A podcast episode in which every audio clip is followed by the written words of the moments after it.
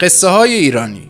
قصه های ایرانی پادکستی است که توسط کتابخانه مهر تهیه و تولید می شود این قصه از کتاب افسانه های ایرانی نوشته محمد قاسمزاده انتخاب شده. خارکن و شیر. روزی بود روزگاری بود. در زمانهای قدیم یک بابای خارکنی بود که با زنش در شهری زندگی می‌کرد. آفتاب که می‌زد سوار خرش می‌شد و می‌رفت بیابون و جنگل و تا ظهر کار می‌کرد.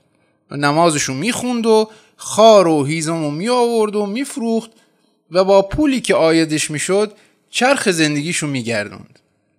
پول زیادی نبود ولی زن و شوهر با فقر و نداری میساختن و صداشون در نمیومد روزی این پیرمرد رفته بود بیابون و جنگل و خرش رو بار کرده بود و داشت برمیگشت که وسط راه خر در گل گیر کرد. و پیرمرد بیچاره هر چه زور زد نتونست اونو بیرون بیاره. وقتی دید از پس این کار بر نمیاد نشست روی زمین تا خستگیشو در بکنه. بعد ببینه چه کار باید بکنه. تازه نشسته بود که شیری اومد و تا اونو دید پرسید چرا نشستی و خرتو نمی‌بری؟ پیرمرد همه چیزو برای شیر تعریف کرد. شیر نگاهی به خر و بارش کرد و گفت این که کاری نداره. بخت با تو یار شده که قوی ترین حیوان روی زمین اومده کمکت. الان خرتو از گل در میارم. شیر دیگه معطل نکرد و رفت طرف خر. ولی هر چی زور زد خر از جاش تکون نخورد. آخر سر شیرم خسته شد و خجالت کشید که با اون همه اهن و طلب هیچ غلطی نتونسته بکنه. رفت پیش پیرمرد و گفت کاری که نباید بشه شده. تو به کسی حرفی نزن که من نتونستم کارتو را بندازم. منم روزی یه آهو شکار می‌کنم و بهت میدم. اگه کسی بو ببره تو رو جر واجر می‌کنم. پیرمرد قبول کرد و شیر راهشو کشید و رفت. پیرمرد رفت و از آبادی چند تا کمک برد و خر و کشید بیرون و رفت به شهر. از اون روز پیرمرد دهنشو بست و شیر هم سر قولش موند و روزی یک آهو به اون میرسوند. و این بابا با زنش هر روز شکم سیری میخوردن. ولی خوشی زد زیر شکمشون و زن پیله کرد به شوهرش این همه گوشت از کجا آوردی؟ پیرمرد که می‌دونست نباید پا تو کفش شیر بکنه تفره رفت. هرچی اون پشت گوش مینداخت زنه بیشتر سماجت می‌کرد. اونقدر هم عرصه رو به شوهر تنگ کرد تا اون عاقبت دهنشو باز کرد و همه چیز رو ریخ وسط و گفت اینا همه حق و سکوتی که فلان شیر به اون میده. پیرمرد که تعریف کرد کلاق خبرچینی همونجا نشسته بود و همه چیزو شنید و زود پر زد و رفت به جنگل و حرفهایی رو که از پیرمرد شنیده بود برای حیوونا تعریف کرد و اون حرفها دهن به دهن گشت و رسید به گوش شیر. اون دید با تمام خوبی هایی که در حق این پیرمرد کرده اون چفت دهنشو ننداخت و آبروشو پیش این حیوونا برده.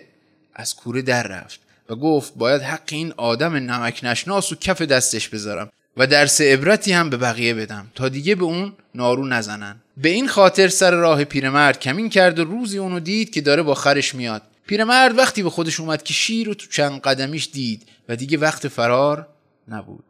پیرمرد خودشو زد به اون راه و اول زد زیر حرفش و گفت من به کسی خبر ندادم. حرفش اثر نکرد. شیر زیر بار نرفت و گفت طبق قرارشون باید اونو بخوره. پیرمرد افتاد به عز و چز و وقتی دید شیر التماس سرش نمیشه گفت من الان خیلی لاغرم اجازه بده یه چند روزی درست و حسابی غذا بخورم چاق بشم. این پوست و استخون من به چه درد تو می‌خوره؟ شیر قبول کرد و پیرمرد هم راهشو کشید و رفت. سر راهش رسید به روباهی و این یکی تا پیرمرد رو دید که هاش در همه پرسید مگه دنیا رو سرت خراب شدی که این قیافه رو به خودت گرفتی؟ پیرمرد همه چیزو برای روباه تعریف کرد. اون گفت من دردتو دوا می‌کنم از دست شیر خلاصت می‌کنم. ولی تو هم باید مرغ چاق چله برای من بیاری.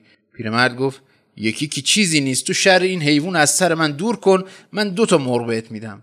روباه گفت وقتی خواستی سر قرارت با شیر بری به من بگو. منم یه گله روباه جمع می‌کنم و می‌برم بالای تپه و اونجا گرد و خاک را میندازم. شیر تا این کار ما رو از دور ببینه از تو می‌پرسی اینا چیه؟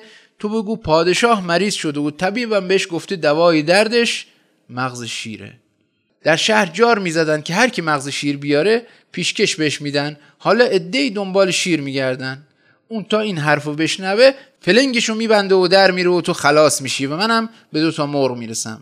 پیرمرد از حرف روباه خوشحال شد و چند روزی صبر کرد و بعد به روباه خبر داد دارد می‌رود جنگل. روباه کلک را سوار کرد و به کمک او پیرمرد شیر را دست به سر کرد و فراریش داد. بعد رفت و دو تا مرغ چاق و چله خرید و برای روباه برد و دیگر با خیال راحت به کاروبار خودش رسید.